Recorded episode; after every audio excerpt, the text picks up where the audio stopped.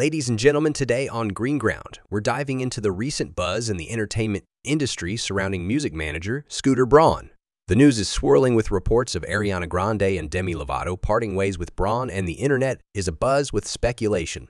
First, let's take a look at the Reddit community's reaction. Users on the Aftertainment subreddit are discussing the mass exodus from Scooter Braun's management, with some speculating that there may be legal issues or white-collar crimes involved. Others are hinting at a downfall for Braun, with comments like the downfall of Scooter Braun is coming, and it's been a long time coming. Now let's turn to MSN's reports. According to one article, Ariana Grande is reportedly following Demi Lovato's lead in parting ways with Braun. Grande began working with Braun in 2013, and their relationship has had its ups and downs.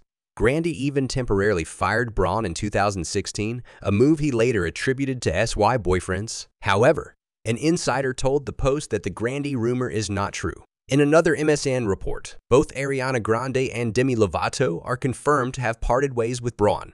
Grande's split comes after working with Braun since 2013, while Lovato's move was described as mutual and amicable. The report also mentions Justin Bieber's potential search for new management, although representatives for Bieber and Braun have denied rumors of a split. So what does this mean for the music industry? The situation is still unfolding, and the reasons behind these departures remain unclear. Is it a sign of internal turmoil, or simply a strategic move for these artists? Only time will tell. As we continue to follow this story, one thing is certain, the entertainment world is watching closely, and the decisions of these prominent artists could have ripple effects throughout the industry.